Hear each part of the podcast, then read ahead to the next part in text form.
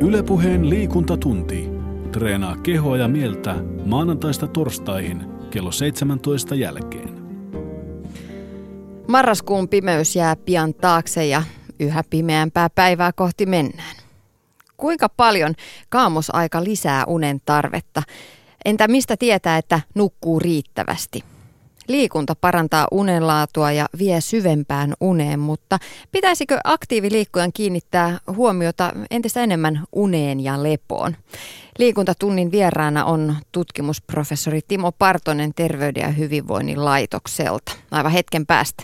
Ja tarkoituksena on myös saada vinkkejä nukahtamiseen ja selvittää kylmän tyynyn mysteeriä. Lisäksi tänään liikuntatunnilla hoidossa sarjassa saadaan tällä kertaa ei kivihoitoa, vaan traagerterapiaa ja aivan liikuntatunnin päätteeksi vähän retromeiningissä eh, mennään kohti urheiluiltaa, jääkiekkokierrosta. Luvassa on Anne Sällylän kanssa puhetta retrojumpasta. Palataan sinne kuumalle 80-luvulle. Mutta nyt puhetta siis siitä unesta.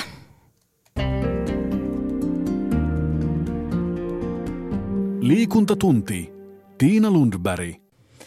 Tervetuloa liikuntatunnille tutkimusprofessori Timo Partonen Terveyden ja hyvinvoinnin laitokselta. Kiitos. Me elämme nyt vuoden pimeintä aikaa. Lisääntyykö se unen tarve ihan oikeasti, kun on niin pimeää, vai tuntuuko tämä vaan siltä, että aina on harmaata, aina vaan haukotuttaa? Kyllä se osalla lisääntyy selvästi ihan oikeasti, eli ilmaantuu tämmöistä liikaunisuutta – Eli kun samaa henkilöä verrataan, miten hän nukkuu keväällä tai kesällä ja siihen, miten hän nukkuu syksyllä tai talvella, niin siinä voi olla huomattavakin ero, että yöuni saattaa pidentyä puolella tunnilla, tunnilla, kahdella tunnilla, jopa kolmella tunnilla. Että suomalaisista aikuisista me tiedämme, että noin 40 prosenttia heistä kärsii tämmöisistä kaamosoireista, joihin usein kuuluu tämmöinen liikaunisuus, ainakin kolmella neljästä – kaamosoireet ilmenee selkeänä liikaunisuutena. Eli pitkäkään yöuni ei sitten virkistä heitä, että he saattaa herätä suoraan aamulla sitten, kun herätys on väsyneenä ja se väsymys saattaa kestää sitten koko aamupäivän, että vasta puolen päivän jälkeen alkaa virkistyä. Että kyllä se ihan todellinen ilmiö melko monelle suomalaiselle on. Mm. Mä oon ainakin omista lapsistani huomannut, että kaamosaikaan, varsinkin joulun aikaan, niin hekin tuntuvat nukkuvan pitkään ja makeasti. Mm. Kyllä joo, lapset ja nuoret, heille se vielä ehkä näyttäytyy selkeämmin se, miten valoisaa tuolla ulkona on, että miten se säätelee heidän univalverytmiään ja nukkumisen aikatauluja. Aikuisilla siihen tulee tietysti nämä tietoiset valinnat ja herätyskellojen käytöt ynnä muut sosiaalisen lukujärjestyksen asiat, jotka – määrittää sitten paljolti sitä, että miten pitkään ehtii esimerkiksi nukkua. Et toinen tämmöinen syy tähän väsymykseen näin syksyn ja talven aikana tämän liikaunisuuden ohella on se, että nukkuuko kuitenkaan riittävästi, eli miten paljon on valmis tinkimään siitä, miten paljon aikaa laittaa yöunille. Eli monet aikuiset elää tämmöisessä jatkuvassa pienessä univajeessa, eli keräävät tämmöistä univelkaa, ja sehän aiheuttaa myös väsymystä. Mm. Että väsymyksen taustalla voi olla paitsi kaamosoireet, niin yhtä lailla myös tämä univelka. Mm. No pitäisikö meidän oma hyvinvointimme kannalta yrittää lisätä sitä yöunta?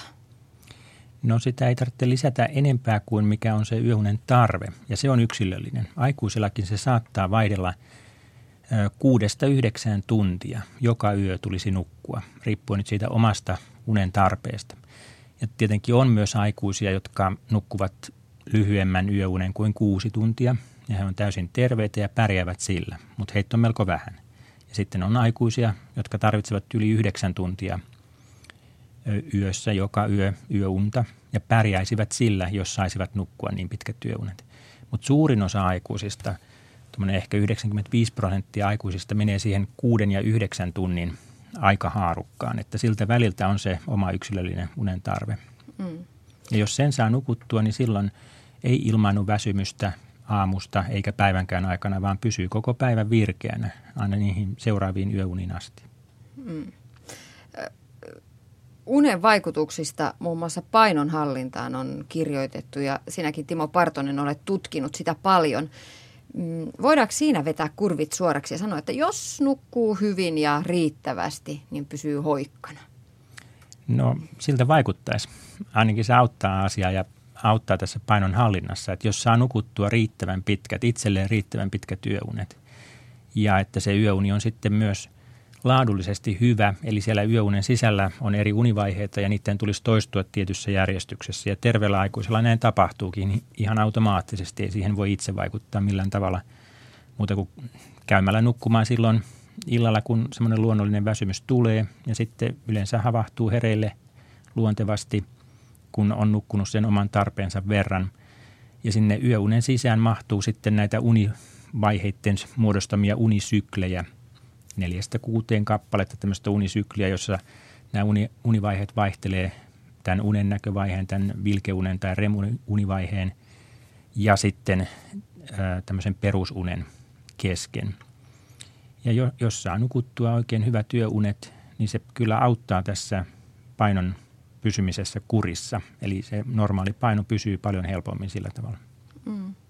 Eli kun syö terveellisesti, liikkuu sopivasti ja nukkuu hyvin, niin alkaa olla elämän hyvinvointiainekset aika hyvin hanskassa. Kyllä joo, ne on kolme tärkeää asiaa tietenkin. Ja sitten neljäntenä ehkä se sosiaalinen puoli ihmisestä, että pitää yhteyttä hyvin ää, ihmissuhteisiinsa, pitää niistä huolta – Timo Partonen, aika moni meistä ruuhkavuosia viettävistä ja nuoremmistakin ihmisistä on kroonisesti väsynyt. Me ei oikeastaan enää tiedetä edes eikä tunnisteta sitä, että millaista on se riittävä uni. Aina nukutaan vähän liian vähän. Aina se kello herättää. Me ei, aika harva herää luonnollisesti siihen aamuun täysin levänneenä. Mistä tietäisi että, tai miten voisi itsestään havaita sen, että nyt mä nukun tarpeeksi? No sen oikeastaan voi vain itse tietää ja se on juuri se tunne, että millainen se herätys on. Että kun on herännyt aamulla, miltä se olo tuntuu silloin heti ja heti siinä heräämisen jälkeen. Että tuntuuko olo levolliselta, virkistyneeltä. Ja sitten kun nousee ylös, tuntuuko edelleen samalta ja hyvältä – ja sitä täytyy oikeastaan ehkä hakeakin tämmöisen pidemmän lomajakson aikana. Se olisi mahdollista vähän seurata omaa vointiaan ja sitä nukkumistaan, että kun on mahdollisuus nukkua eri pituisia öitä pidemmän lomajakson aikana, niin sieltä ehkä pystyy oivaltamaan myös sen, että kuinka pitkän yön jälkeen on, on sitten herännyt virkeänä mm. niin, että on koko seuraavan päivän ollut hyvä olo ja virkeä olo. Niin, että mikä on se min, juuri minulle sopiva mm yön pituus. Niin, kyllä. Mm. Et se olisi tärkeää, että jos sen tavallaan tunnistaa, että esimerkiksi nyt kahdeksan tuntia tai yhdeksän tuntia on se minulle sopiva yöunen pituus, niin sitten näin pitempien lomajaksojen jälkeen tietenkin olisi hyvä pitää siitä rytmistä kiinni. Eli silloin tärkeää olisi se, että ei tinkisi liian usein siitä sopivan pituisesta yöunesta – ja tietysti koulupäivät on pitkiä, työpäivät on pitkiä. Sitten vapaa-ajalla halutaan tehdä kaikenlaista, sehän on ihan ymmärrettävää ja myönteistäkin. Mutta ei niin, että sitten se vapaa-aika olisi liian iltapainotteista ja joka ilta venyisi kovin myöhään ja verottaisi sitten yöunta pois. Mm. Kyllä se useimmilla käy niin, että iltaisin nukkumaan meno viivästyy, koska on niin paljon tekemistä. Lapset on saatu nukkumaan, silloin alkaa se oma aika, parisuhdeaika, tietokoneaika, pyykit narulle aika, televisioaika, laskunmaksun aika, jollain myös iltatreenin aika mm. siinä vaiheessa. Ja hups, yhtäkkiä ollaan taas puolessa yössä ja sitten äkkiä sänkyyn eikä unitu millään, koska päässä surraa taas tuhat asiaa. Seuraavan päivän työt, edellisen päivän työt, lasten harrastukset, koulut, päiväkodit, naapurin lapsen syntymäpäivät ja niin edelleen. Timo Partonen, olisiko sulla mitään konsteja, että millä sinne nukkumaan pääsisi vähän aikaisemmin? Niin, no tuota, kaikki tämä, mitä tässä lueteltiin, on varmasti tarpeellista tehdä. Mutta se, että että jos olisi jokin keino, jolla pystyisi rauhoittamaan sitä kun tietää, että menee nukkumaan suunnilleen tiettyyn kellonaikaan, niin että ainakin ehkä noin tunti ennen sitä pyrkisi kuitenkin rauhoittamaan sitä, että mitä tekee sen edeltävän tunnin aikana ennen sitä haluttua nukahtamishetkeä. Että sen tulisi olla mahdollisimman ö, levollinen, sen ilmapiirin tulisi olla tämmöinen rento ja levollinen ja siihen on tietysti omia keinoja. Ehkä tämmöinen sopimus itsensä kanssa, että ei enää ainakaan sitten miettisi työasioita sen tunnin aikana, vaan että työasiat mietittäisiin ennen sitä aikaisemmin päivällä tai sitten jos niitä on mahdollista siirtää seuraavaan päivään, mutta kuitenkin rajoittaisi tämmöisten työasioiden ynnä muiden mahdollisesti mieltä painavien asioiden niin kuin mietiskelemisen ja puhumisen ja käsittelemisen selkeästi päiväaikaan.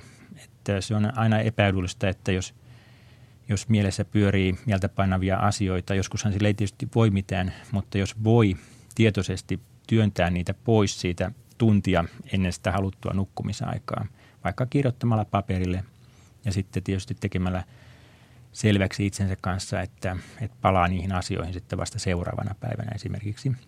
Ja sitten tämmöiset ihan aktiiviset rentoutumiskeinot on monille hyviä, jotka auttaa sen ilmapiirin rauhoittamisessa – että semmoinen kiireen tuntu saadaan hävitettyä pois siitä ennen nukkumaanmenoaikaa. Ja sitten, jos näistäkään keinoista ei ole mitään apua, siis nämä rentoutumiskeinot on ihan yksilöllisiä, että jokin keino auttaa jollekin ja toinen taas toiselle.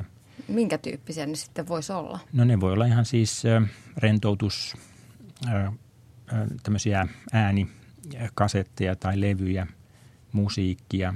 Se voi olla rentouttava iltakävely – jolloin siis sydämen syke ei nouse, mutta siis semmoista kevyttä liikuntaa, siitä voi olla apua. Se voi olla sitten ihan tämmöistä joogamaista rentoutumista, jossa idea vaan on se, että saisi niin ajatukset nollattua ja siirrettyä johonkin mukaviin asioihin ja pois niistä mieltä painavista asioista. Sitten, jos näistäkään ei ole siis apua ja tuntuu siltä, että – ettei saa tavallaan niin kuin näitä mielessä pyöriviä asioita kytkettyä pois päältä, niin ei kannata mennä niitä mietiskelle vuoteeseen odottamaan unen tuloa. Eikä oikeastaan kannata tehdä mitään sellaista, mikä pitäisi niin kuin mielenkiintoa ja mielen vireyttä yllä siinä ennen, ennen sitä haluttua nukahtamishetkeä tai ainakaan silloin, kun on jo käynyt vuoteeseen mennäkseen sinne nukkumaan – ja sitten kaikki tämmöinen, mikä pitää mielenvireyttä yllä, niin tietenkin haittaa nukahtamista ja siirtää sitä unen tuloa vaan pitemmälle. Vaan sinne vuoteeseen kannattaisi sitten mennä vasta sitten, kun on väsynyt tai mm. unelias. Hmm. Pitäisikö aikuisellekin niin määrätä jokaisen itse itselleen nukkumaan aika? Koska sehän tuppaa aina, ainakin itsestäni huomaan, että sitä vaan jää roikkumaan sinne sohvalle tai tietokoneen ääreen. Mm. Mutta jos sen määräisi, vähän niin kuin samalla tavoin kuin yrittää sulkea pois ne ikävät asiat tietoisesti, niin tietoisesti määräisi, että kello 23.00 käy nukkumaan. Silloin mm. on äidin nukkumaan menoaika. No, jos on herkkä uninen, siis että helposti kärsii ähm, siitä, että ei saa unen päästä kiinni tai yöuni on semmoista katkonaista, niin kyllä tämmöinen niin kuin säännöllistäminen auttaa. Eli unin valverytmin säännöllistäminen, johon kuuluu säännölliset nukkumaanmenoajat. Siitä on apua, kyllä. Mm. Et jos se on se keino, niin ainakin kannattaa kokeilla sitä keinoa.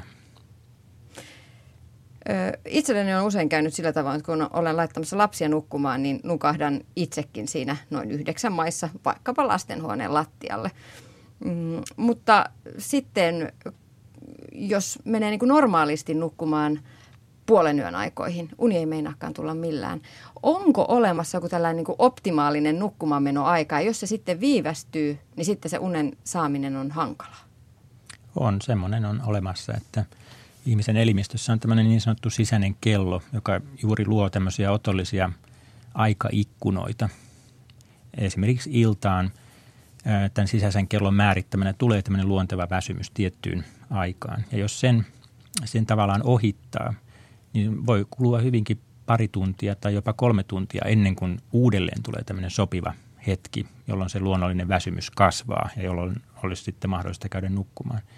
Että jos tämmöisiä otollisia ajankohtia sivuuttaa, niin kyllä se ilmenee siinä, että ei se uni sitten tulekaan, että uni on vähän niin, että ei siis kukko käskien laula, että ihminen voi itseä, itseään pakottaa nukahtamaan, jos, mm. jos ei ole tarpeeksi väsynyt. Mm.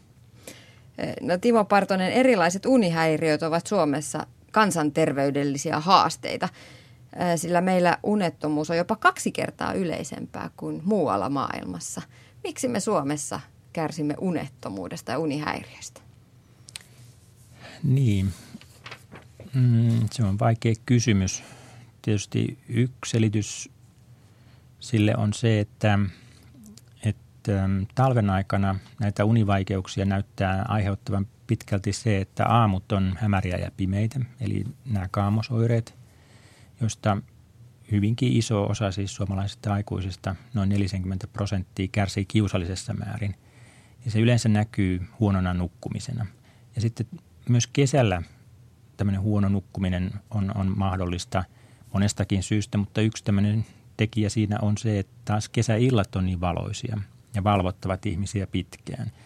Ja tietenkin sitten kesäaikaan kuuluu muutenkin ehkä se nukkumisrytmin epäsäännöllisyys vapaa-aikana, loma-aikoina, mm. alkoholin käytön suhteen, että jos alkoholia käytetään paljon illalla, se haittaa tietysti yöunta – Siihen tulee muitakin tekijöitä sitten kesällä selittämään sitä. Tämä sosiaalisen kanssakäymisen iltapainotteisuus on tietysti mukavaa nauttia kauniista kesäilloista, mutta se näkyy tietysti siinä, että ei ehkä yöllä sitten saa nukuttua niin hyvin kuin haluaisi.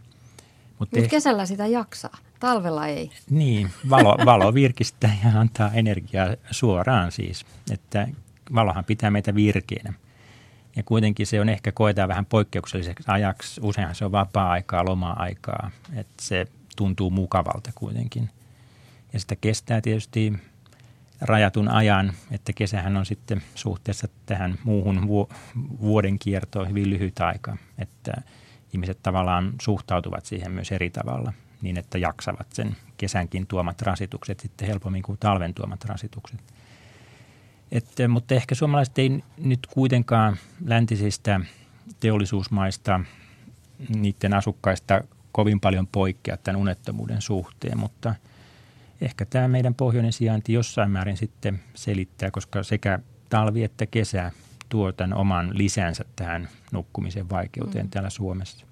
Jostain lähteestä luin, että alkoholin käytöllä myös on aika isoja vaikutuksia suomalaisten uniongelmiin. Kyllä joo, alkoholihan on unen kannalta aina haitallista. Et siitä ei saa, se ei, se ei sovi unilääkkeeksi ja, ja tuota, joi sitä vähän tai paljon, niin se vaikutus on aina haitallinen yöune. Liikuntatunti. Timo Partonen, puhutaan sitten vähän aktiiviliikkujan kannalta tästä unesta ja levosta. Liikunnasta ja kuntoilusta on tullut meillä monella entistä tavoitteellisempaa. Harjoituksia suunnitellaan ja jaksotetaan. Edetään kohti tavoitetta. No olipa se sitten Finlandia hiihto tai Joroisten teräsmieskisat. Tavoite on kuitenkin edessä. Pitäisikö lepoa ja nukkumista myös suunnitella ja miettiä tämmöisessä, tämmöisessä tapauksessa, jos on, jos on se liikuntakin tavoitteellista?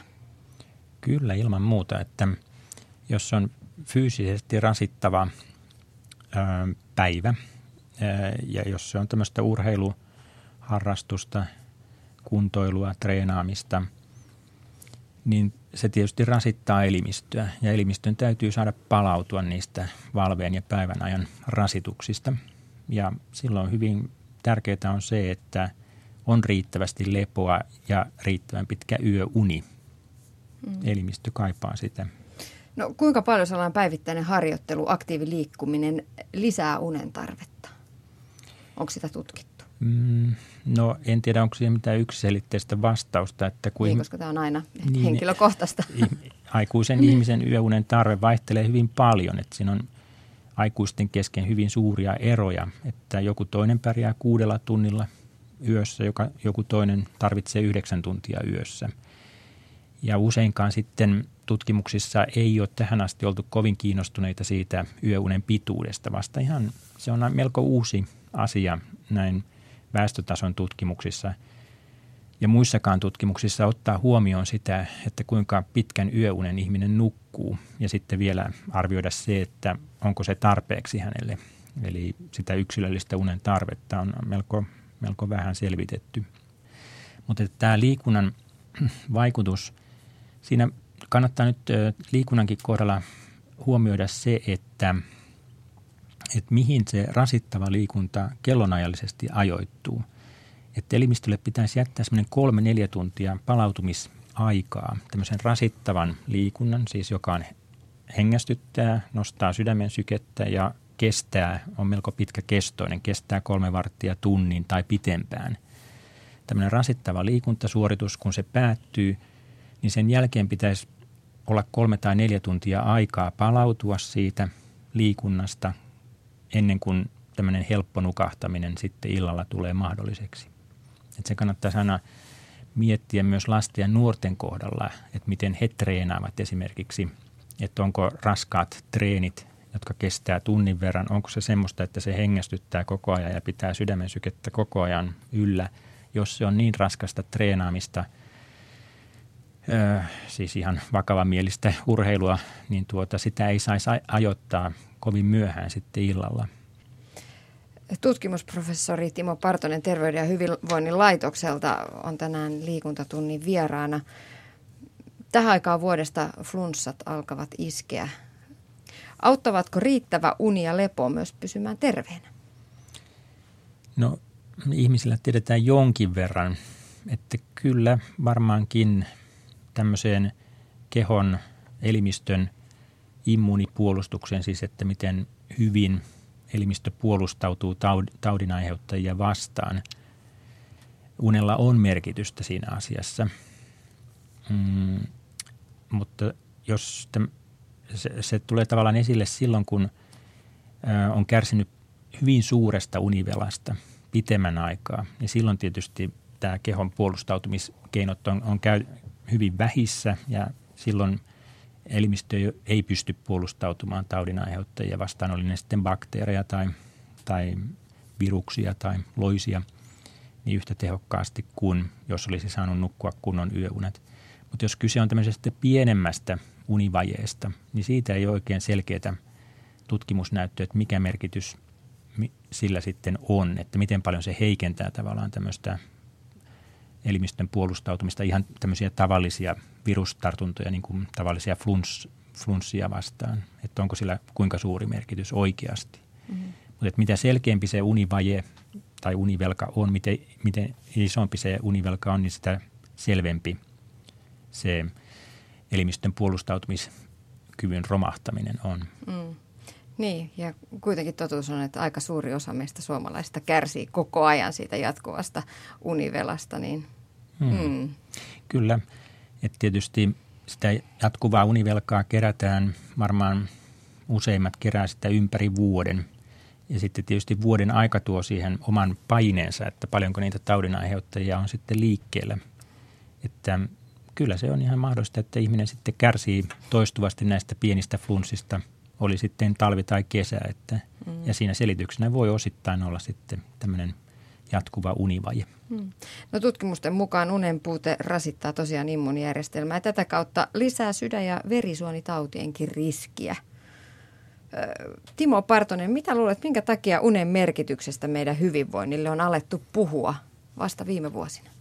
Mm, no oikeastaan siitä kiinnostuttiin ehkä vuorotyön yleistymisen seurauksena, että haluttiin selvittää vuorotyötä tekevien terveydentilaa ja että mitä sairauksia heille sitten ilmaantuu siinä, kun he on vuosikausia vuorotyötä tehneet. Ja ihan ensimmäiset havainnot kyllä osoitti sitä, että vuorotyö ja siitä seurannut sitten unettomuus, väsymys, univalverytmin epäsäännöllisyys rasittaa selkeästi sydäntä ja verisuonia – ja johtaa hyvin selkeästi myös melko piankin painon nousuun, jos asiaan ei kiinnitä mitään huomiota. Että, että paino pyrkii nousemaan helposti huonosti nukuttujen öitten jälkeen, jos ei ole kovin liikunnallinen ihminen kyseessä.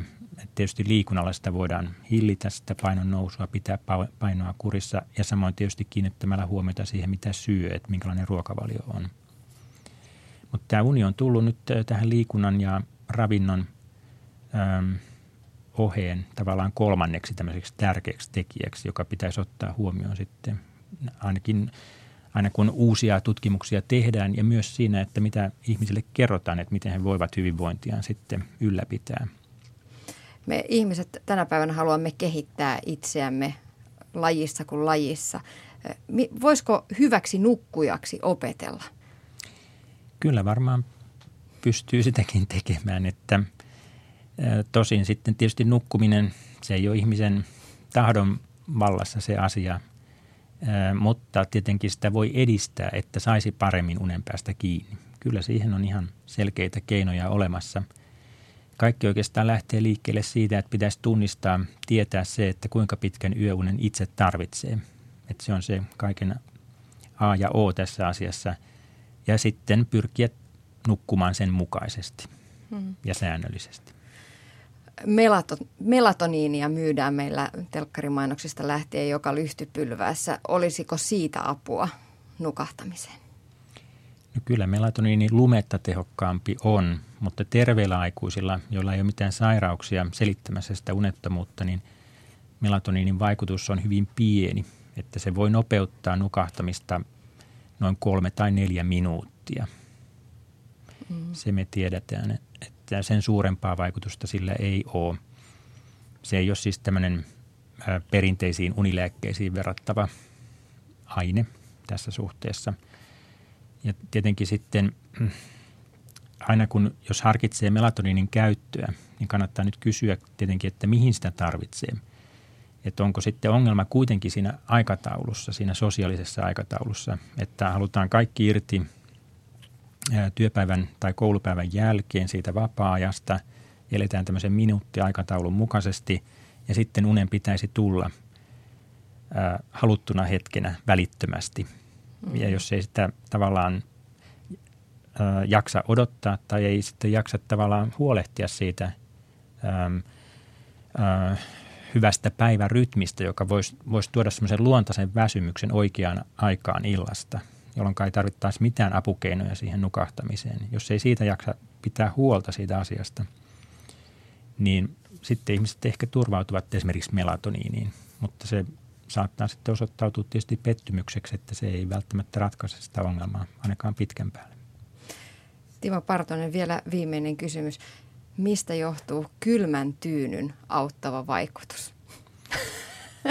niin, semmoisiakin on. Japanissahan on on kehitetty tämmöinen, että tyynyn keskellä on tämmöinen viileämpi alue, johon sitten kun laskee päänsä, niin ö, nukkuminen helpottuisi.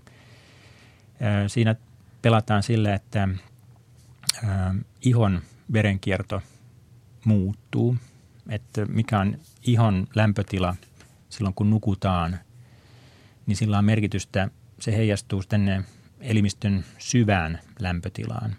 Ja nyt tämä japanilaisten keksintö, se soveltuu maissa, joissa on, on, on kosteita ja lämmintä, etenkin kesäisin. Ja silloin he havaitsivat, että on edullista se, että jos kasvoissa tämä ihon lämpötila on viileämpi, niin se pitää paremmin unessa. Mm. Mutta täällä Suomessa tietysti nyt tähän aikaan vuodesta syksyllä ja talvella ää, pätee kyllä tämä sääntö paremmin, että nukkumaan mennessä olisi hyvä saada ainakin sormet ja varpaat lämpimiksi. Eli ihon tulisi olla lämmin käsistä ja jaloista, koska se kääntää sitten tämän elimistön syvän lämpötilan laskusuuntaan. Mm. Kun iho pysyy lämpimänä, elimistön syvä lämpötila kääntyy laskuun. Elimistö hakee tämmöistä sopivaa lämpötilan tasapainoa itsensä kanssa. Ja, ja kun elimistön syvä lämpötila laskee illalla, niin siihen liittyy tämmöinen vastustamaton väsymys, jolloin se nukahtaminen helpottuu. Mm tämä japanilaisten viilentävä tyyny taas sitten toimii ehkä, kun on, on tämmöinen kesäinen yö, kostea ja lämmin. Ja jos se tyyny on viileä, niin se, se nukkuminen sitten pysyy yhtenäisempänä sen yöajan. Hmm. Ja jos lämpötiloista vielä puhutaan, niin kyllä sen makuuhuoneen lämpötilallakin on merkitystä. Kuumassa ei nuku niin hyvin kuin ihanassa viileässä. Joo, kyllä näin on. Ja mutta toisaalta sitten makuhuone ei saa olla liian kylmä myöskään. Että se on, pitää olla semmoinen sopiva, ehkä mieluummin vähän sopivan viileä kuin että se olisi lämpimämpi kuin muut huoneet. Se pitää paikkansa, että jos makuuhuoneen lämpötila olisi pikkasen muita huoneita viileämpi, mutta ei liian kylmä. Kiitos Timo Partonen vierailusta. Kiitos. Liikuntatunti. Tiina Lundberg.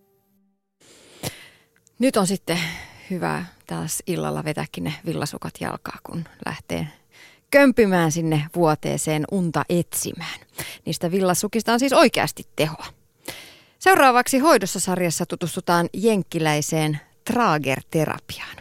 Tänään hoidossa sarjassa tutustutaan siis Trager-terapiaan ja piti nyt oikein laskea, että tämä on jo 11 hoidossa sarjan hoito, mikä me esitellään. Trager-terapeutti Arja Orasmaa, mistä sinun mielestäsi tämä johtuu, että tämmöiset useat ei lääketieteelliset hoidot ovat saavuttaneet yhä enemmän suosiota täällä meillä Suomessa. Mullakin on yksi, 11 hoitomenossa. No varmaan se vaikuttaa, että, että tänä päivänä ihmisiltä vaaditaan niin tosi paljon työelämässä ja muuten. Ja tota, ihmiset voi kokea, että kun heillä on kaikenlaista stressiä työelämästä ja muusta johtuen, että he ei saa niin apua esimerkiksi viralliselta, viralliselta lääketieteeltä, niin sitten he hakee jotain sellaista kokonaisvaltaista hoitoa ja huolenpitoa ja, ja just nämä tämmöiset luontaishoidot ja vaihtoehtohoidot on just hyviä niin kuin siihen. Luulen, luulen, että se on ihan sitä, että ihmisillä on nyt tarvetta tämmöiselle. No tänään siis puhutaan Trager-terapiasta, jonka juuret tulevat tuolta Atlantin takaa tällä kertaa Amerikasta. Arja Orasma, kerro vähän, että mistä tässä hoidossa, Trager-terapiassa, mistä siinä on kyse? Äh, Trager-terapia, se on, se on sellaista kivutonta, miellyttävää, mukavaa hoitoa, joka just perustuu siihen semmoiseen kivuttomuuteen ja siihen, että on niin hyvä ja rento olla. Ja, ja silloin, jos ei tarvitse pelätä esimerkiksi hoidossa, niin silloin pystyy paljon enemmän rentoutumaan sekä keho että mieli. Että tämä on tosi kokonaisvaltainen hoito, että vaikka tämä tehdään niin kuin fyysisesti aivan, niin se vaikuttaa kuitenkin kaikilla tasoilla, eli mieleen ja sieluun ja tämä on tämmöinen tosi rentouttava hoito. Onko se vähän niin, että nykyään kun sitä rentoutusta tarvitaan, mm. niin ihmiset ei osaa tehdä sitä yksin, että oikeasti tarvitaan joku hoito, mihin mennä? Niin, se on. Mä luulen, että, että se on jotenkin, liittyy just tähän yhteiskunnan rakenteeseen ja siihen, että ihmiset joutuu tosi koville työelämässä ja muutenkin.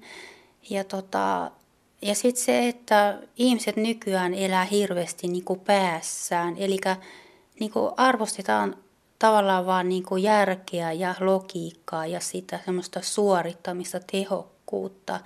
Ja sitten ikään kuin unohdetaan keho. Mutta ihminen on kuitenkin kokonaisvalta, eli keho on meillä mukana koko ajan ja siitä täytyy pitää huolta. Ja sitten heti, jos ei pidä huolta kehosta eikä osaa rentoutua, niin sitten tulee kaikenlaisia muitakin ongelmia, univaikeuksia ja päänsärkyjä ja kaikkea. Et ihmiset on jotenkin niin kuin vähän eksyksissä ehkä siitä itsestään ja, ja niin kuin jotenkin vieraantunut semmoisista perusasioista, että mitkä on niin kuin ihan tällaiset perusasiat, eli lepo, riittävä lepo, rentoutuminen, liikunta, riittävä määrä unta, ihan semmoiset perusasiat että koko ajan vaan ollaan menossa jossain ja kalenteri on täynnä ja, ja Facebook, Facebook ja tällaista koko ajan, niin semmoinen tekee sitä levottomuutta vaan. No mä luin tämmöisen, kun 70 Valma sanoi Saimaa-lehden haastattelussa, hän oli ollut just äh, Trager-terapiassa, että hoito saa hänet tuntemaan olonsa tyttömäiseksi ja keveäksi. Voiko, minkälaisilla vaivojen kanssa ihmiset tänne sun luokse esimerkiksi tulee? No tota, joo, siis ihan kaiken ikäiset tulee ja hyvin erilaisten asioiden vuoksi. Että ehkä nykyään on just tämä työelämä, stressi ja niskahartiavaivat ja tämmöiset. Ja sitten jotkut tulee ihan vaan rentoutumaan ja haluaa niin hemmotella itteensä. Ja et ei oikeastaan ole niin yhtä ainoa syytä, että miksi tullaan et hyvin erilaisista tilanteista. Trager-hoitomuodon kehittäjä on tosiaan yhdysvaltalainen lääkäri Milton Trager ja hänen mukaansa Trager yhdistää nerokkaasti sekä koulu- että vaihtoehtolääketieteen. Mm. Mutta siis tosiaan tieteellistä tutkimustulosta tällä, tästä hoidon vaikutuksista ei siis ole. Mihin tämmöiset lupaukset siitä stressin poistosta ja tämmöisestä vaikutuksista, mihin ne perustuu? Onko ne niitä tarinoita vai mitä ne on? Ei ne, ei ne ole tarinoita, koska tota, äh, siis ihminenhän on kokonaisuus ja kaikki vaikuttaa kaikkeen, eli keho, mieli, tunteet, ajatukset, kaikki vaikuttaa niin toinen toisiinsa. Ja jos kehoa käsitellään, keho rentoutuu, mieli rentoutuu, tulee kevyempiä, mukavampia ajatuksia, tunteet tasapainottuu. Eli tämä on niin monella tasolla tasapainottava ja rentouttava. Esimerkiksi mulla on käynyt sellaisia asiakkaat, jotka sanoo, että he ei osaa ollenkaan rentoutua ja he nyt vaan tulee kokeilemaan. Ja sitten he hämmästyy hoidon jälkeen, että hei, että mä osasin rentoutua. Eli tota, mun mielestä se, että miten ihmiset kokee nämä hoidot, niin sehän on todiste.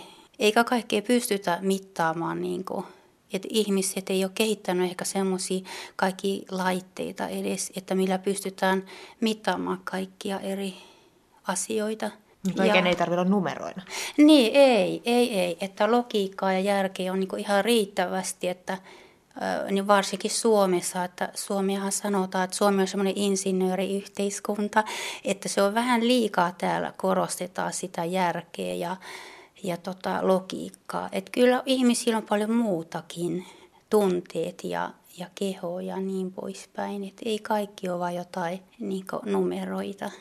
Niin tosiaan tässä tragediaterapiassa on siis kyse koko, koko kehon, niin sekä mielen että kehon hyvinvoinnista, Kyllä. rentoutumisesta. Mutta mihin tämä hoito sitten ei tepsi? Tai milloin ihmisen kannattaa sitten miettiä sitä, että nyt pitää mennä vaikka psykologin tai, tai mm. lääkärin vastaanotolle? No, Drager so- soveltuu tosi moniin asioihin, koska tämä on sellaista pehmeitä ja lempeä ja tehdään aina niin kuin asiakkaan tilanteen mukaan. Et ainoastaan sitten, jos on jotain sellaisia vakavampia aineenvaihdunnallisia häiriöitä, vaikka joku akuutti tulehdus tai akuutti reuma tai syöpää tai jotain tällaista, niin silloin ei suositella kyllä. No miten sä Arja Orasmaa löysit tämän hoidon? Missä, mikä tässä viehätti? No mä oon ollut itse ensin tota, aika pitkään o, toimistotehtävissä ja, ja tota, kaikenlaista sieltä kautta, tota, sit kun ite, itellä oli vähän stressaava työelämä ja tota, hain sitten itse niin apua just tämmöiseen niin stressiin ja niskahartiavaivoihin ja tämmöiseen. Ja sitten mä löysin sieltä nämä vaihtoehtohoidot ja huomasin, että ne auttaa mua. Ja sitten kiinnostuin niin paljon, että lähdin sitten itse opiskelemaan näitä. No mitä, te, mitä siihen opiskeluun kuuluu? Mit, mitä te opiskelitte? Eli tota, Suomessahan ei ole opettajia, eli Euroopasta tai Amerikasta tulee opettajat. Tämä on semmoinen monimuotokoulutus, eli järjestetään sellaisia viikon kursseja, tehokursseja, jo, joilla aina opiskellaan niin tietyt asiat ja sitten pidetään tauko sen verran, että tehdään näitä harjoituksia, harjoitteluhoitoja – ja sitten taas mennä seuraavalle tasolle ja tässä on niin viisi eri tasoa. Ja sitten siinä on semmoinen näyttö aina välissä, näyttökoe. Ja tota, sitten tähän kuuluu myös niin fysiologiaa ja anatomiaa näihin opintoihin jonkun verran. Eli kaksi vuotta kestää yhteensä tämä opiskelu. No kohta mä menen tuohon sun hoitopöydälle, mutta kerro ensin vähän, että mitä sä tuossa nyt ensimmäisenä teet, miten tuo hoito kulkee? Kysyn sinulta, että onko jotain erityistä, mikä pitää ottaa huomioon, tai onko jotain erityisiä vaivoja tai asioita. Ja sitten sit mä lähden tekemään sitä hoitoa. Se tehdään semmoisella omalla tekniikalla. Siinä on sellaisia venyttäviä, joustavia, keinuttavia liikkeitä, joilla sitten keho käydään läpi. Venytetään esimerkiksi selkäranka ja kädet, jalat. Ja, ja niin ihan sen mukaan, että niin kuin, mitä mä huomaan sun kehosta vaikka, että onko jännityksiä, niin sitten mä niihin alueisiin niin keskityn enemmän. Tämmöiset hoidot on tietysti vähän vaikea sille sanoilla kuvailla, että, että tota, kaikkein parhaan kuvan aina saa sitten, jos itse kokeilet, miltä se tuntuu. Lähdetään kokeilemaan, eikä tässä auta muu. no niin. No niin, nyt on mun ensimmäinen Trager-terapia takana. Ja täytyy sanoa, että kyllä nyt on niska pitkänä ja kaula pitkänä ja rento mieli. Kyllä siinä ihan rentoutuu tuossa lyhyemmässäkin versiossa se oli tosi semmoista, niin kuin sanoit, vaikea kuvailla sanoilla, mutta mä nyt yritän. Eli semmoista hytkytystä ja venytystä, ja vaikka se, se ei missään vaiheessa sattunut, niin sitten kuitenkin ei siinä mitään niin kuin hyssytelty, vaan niin kuin oikeasti keho tuli lämpimäksi. Mutta miten sitten, rentoutunut olo tuli, mutta jos nyt olisi vaikka oikein pahasti lihakset jumissa, niin saako tuolla oikeasti ne auki? No kyllä, sillä tavalla, että sitten se voi vaatia tietysti useamman käsittelykerran. Ja tässähän tehdään koko ajan niin asiakkaan kehoa kuunnelle ja asiakkaan tilanteen mukaan, että ei tietenkään mitään hokkuspokkustemppuja, mutta tavallaan, että semmoinen sääntö, että mitä pitemmän aikaa joku vaiva esimerkiksi on kestänyt tulla, niin sitten vastaavasti se voi vaatia niin se, sen enemmän käsittelyä ja useamman hoitokerran. No miten sitten esimerkiksi tämmöinen aktiiviliikkuja tai urheilija, joka harrastaa monta kertaa viikossa, voiko se saada minkälaisia hyötyjä tästä traagerterapiasta? No kyllä, että siis urheilun jälkeen pitää aina venytellä ja jotkut on tietysti vähän laiskoja venyttelemään. Ja, tota, ja sitten jotkut venytykset on myös semmoisia, että niitä on hankala tehdä. Esimerkiksi tässä on just tuommoisia niska-selkävenytyksiä, mitkä on tosi hyviä selkärangalle. Samaten jal- jalat venytellään eri tav- tavalla ja kädet, että tosi hyviä venytyksiä. Tämä on semmoinen kehoa avaava hoito, että tosi hyvin sopii urheilijoille, tanssijoille ja niin poispäin. Mitä tässä hoidon lopuksi sä käskit mun kävellä ja laittaa kruunun päähän ja rintarottingille ja käveltiin kuin kuningattaret. Eli tämä oli tätä mentastiksi Joo. harjoitteita. Kerro vähän, että mitä se tarkoittaa ja mitä, sen, mitä nämä ohjeet nyt mulle oli. Joo, eli traakerterapiaan, mikä on niinku semmoinen tera, terapeutin tekemä hoito, niin sen lisäksi ihan samoilla periaatteilla on tämmöinen mentastiksi liikunta, eli terapeutti antaa sitten hoidettavalle ää, erilaisia liikuntaohjeita, joilla ylläpidetään sitten tämän hoidon, hoidossa saatuja tuloksia. Eli tavallaan vahvistetaan niitä hyviä, hyviä asioita, joita on löytynyt siellä hoidossa. Eli selkä pitkänä ja äh, rintakehä auki ja, ja niin kuin mielikuvien avulla, koska mielikuvat on tosi tehokkaita, niin niitä voi käyttää, jos hakee semmoisia hyviä, kannustavia, myönteisiä mielikuvia. Et ihan niin kuin sanoin sulle, että kruunu päässä, että, että kuvittelet, että sulla on kruunu, Eli silloin sä automaattisesti suoristat sun selän ja sä otat vähän semmoisen kuninkaallisen ryhdin ja se on just y- esimerkiksi yksi hyvä liike. Että saa pysymään selän suorana ja pää pystyssä, ettei, ettei se ole tuossa etukenossa koko ajan. Suvi Puukankaan haastateltavana oli Trager-terapeutti Arja Orasmaa. Rentoutunut olo terapiasta jäi Suville penikkatauti ei kuitenkaan lähtenyt tälläkään kerralla, tälläkään hoidolla. Tällä viikolla Yle Radio Suomessa ja puoli seitsemän ohjelmassa vietetään retroviikkoa ja sehän näkyy aika monella noissa Facebook-päivityksissä. Vanhat albumit on kouluttu läpi ja profiilikuvaksi valittu parhaimmillaan nolokuva yläasteelta. Retrohengessä jatketaan nyt liikuntatunnilla. Muistuuko mieleen Anne Sällylän TV-jumpat, joita isitkin innostuivat katsomaan? Seuraavaksi Anne Sällylä kertoo Anna Sireenille noista nostalgisista ajoista. Silloin kun se tuli 80-luvulla, niin sehän perustui tällaisiin tieteellisiin fysiologisiin tutkimuksiin, jossa oli tavoitteena, niin kuin tänä päivänäkin liikunnassa, vahvistaa sydäntä, verenkiertoelimistön kuntoa. Ja Jane Fondahan sen sitten markkinoi tämmöiseen kansanomaiseen tyyliin. Ja tota, siihen sitten tota, yhdistettiin menevä musiikki ja se opetus tuli semmoiseksi rennommaksi, mitä se tänä päivänäkin on.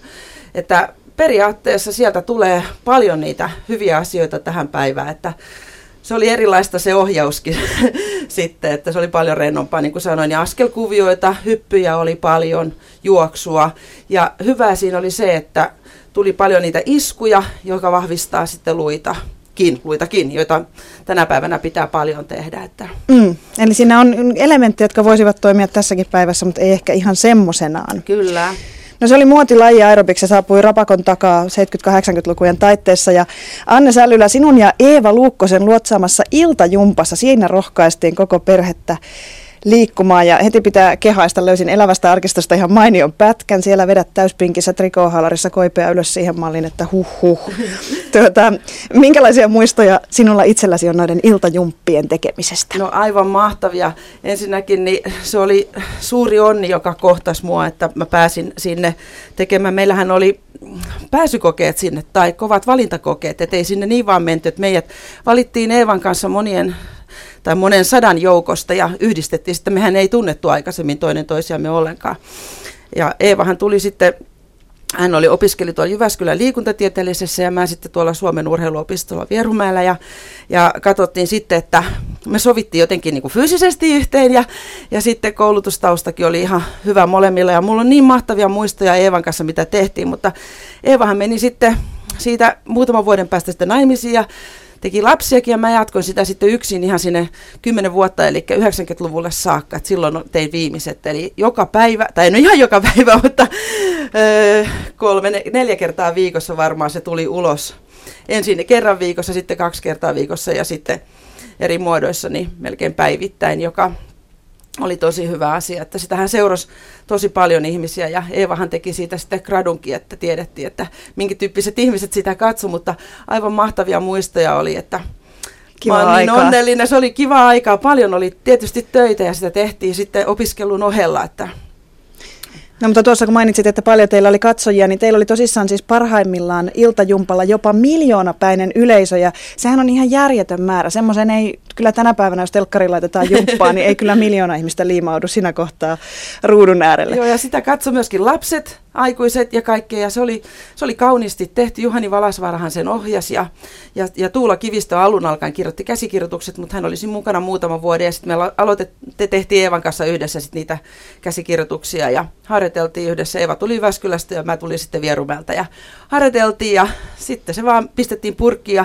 yhdenkin päivän aikana saatettiin pistää seitsemän, kahdeksan et siinä oli aika paljon muistamista, että se oli aika hyvä treeni ja tähänkin päivään, että muistaa noita liikkeitä tuolla tunnilla, ettei tarvitse luntata mistä. Ja kunto oli kova tietysti, että niin kuin mä sanoin, että mäkin olin opiskelemassa ja vedin muitakin tunteja sitten niin kuin Eevakin tietysti, mutta se oli aivan mahtava aika. Oliko ne tunnit sitten aina täynnä, kun oli TVstä tuttu se miljoona katsojille tuttu Anne Sällylä siellä? No joo, kyllä sitten mä perustin oman toiminimen, joka toimii tänä päivänäkin tietysti vielä, mutta kyllä oli ja sitten kun sitä tarjontaa oli loppujen lopuksi aika vähän, niin, niin tietysti silloin oli ihan hyvät, hyvät markkinat, mutta et niin se oli, niin kuin mä sanoin, niin toi mut julkisuuteen, mutta siihen aikaan Yleisradiolla oli vähän semmoinen systeemi, että ei paljon saanut sitten muuta julkista toimintaa tehdä, että, että piti olla vaan siinä, että nykyään se on ihan toinen, toinen juttu, että saa tehdä muutakin bisnestä ja mainosta. Niin, jos silloin olisi ollut jo tosi TV, niin olisit varmaan jossain semmoisessakin vilahtanut. Kyllä. Mitäs tuota näin, koko maailmahan tietysti ihaili siihen aikaan Jane Fondaa, jonka tuossa mainitsitkin, niin olikohan myös sinun esikuvasi? No kyllä sieltä yllättävän nopeasti muuten Amerikasta tuli niitä virikkeitä ja, ja, ja uusia tuulia, ja ne tuli tänne Suomeen aika nopeasti. Et kaikki vaatteet ja kaikki tällaiset niin tosi nopeasti tuli, että se oli kyllä aika hieno, mutta että kyllähän me sinne iltajumppaankin sitten sieltä Amerikasta niitä vinkkejä tuli, mutta ei, ei suoraan kyllä kopioitu. Että kyllä se oli iltajumppa, oli iltajumppa eikä mitään aerobikkiä. Että enemmänkin mä ehkä sitten tuota jatstanssin puolelta, mikä oli siihen aikaan muotiin, niin, niin ammensin niitä askelkuvioita ja muuta, mutta että, niin että, sehän piti olla kohtalaisen helppoa, mutta aina siellä oli joku kiva jippo niillä tunneilla, että ei se ollut ihan, pe- ihan pelkkää jumppaa, että siellä oli joku kiva askelkuvio, että kyllä me pidettiin siitä huolta, että että siinä oli aina joku juju. No se juju, mikä usein oli 80-luvulla, oli tietysti niissä vaatteissa. Itsekin tuossa jo mainitsit, että rapakon takaa tuli sitä muotia. Mikä se oli se semmoinen oikein kunnon jumppatytön todellinen luukki, jossa oli ihan kaikki, just eikä melkein? No e, mua ainakin yllätti silloin heti kun se tuli, niin se, että piti olla ne aerobik-tossut. Et kun mäkin olin tottunut jatstanssissa, että ollaan avojaloin, sitten pitikin laittaa aerobiktossut jalkaan, että mitä tämmöiset. ja sitten ne oli aika vielä joskus semmoiset vähän korkeammat. Ja sitten siihen tietysti yhdistettiin ne lämpärit, eli ne nilkkavillasukat, eri väriset. Ja tota noin, niin, niin No sitten oli tietysti trikoot ja sitten oli jumppapuku. Ja trikoiden päällä tietysti. Trikoiden päällä, joo. Mutta sitten se oli niinku aika hurjaa aikaa, siis jos ajattelee sitä, että puhuttiin sellaista niinku narupepusta. Eli se oli semmoinen aika rohkea tuolta takaa. En ymmärrä, kuinka se voi olla. Mäkin olin sellaisella jumpannut telkkarissa. Sitten piti olla vyö ja sitten tietysti hikinauha. Ja tota, sitten ne jumppapuvut oli myös niinku uudistus sen aerobikin myötä, eli että että se oli sitten semmoista niin kuin uuden, siellä oli kuosia, raitoja ja niin edelleen. Että mullakin sellainen sitten on sellainen, mikä Jane Fondalla on siinä kirjan kannessakin, semmoinen puna-musta raidallinen. Että ihan tehtiin, Piruetti teki meille sellaiset vaatteet, jotka oli ihan samanlaiset nopealla aikataululla. Samanlaiset kuin Janeillä. Kyllä. Näin kertoi Anne Sällylä kuumista aerobik-vuosista. Kello tulee hetken päästä 18, silloin uutiset ja uutisten jälkeen Olympiaradiossa tutustutaan Kumparen laskuun ja seurannassa myös on Ässät Saipa jääkiekkoottelu. Tiina Lundberg kiittää nyt seurasta. Oikein hyvä.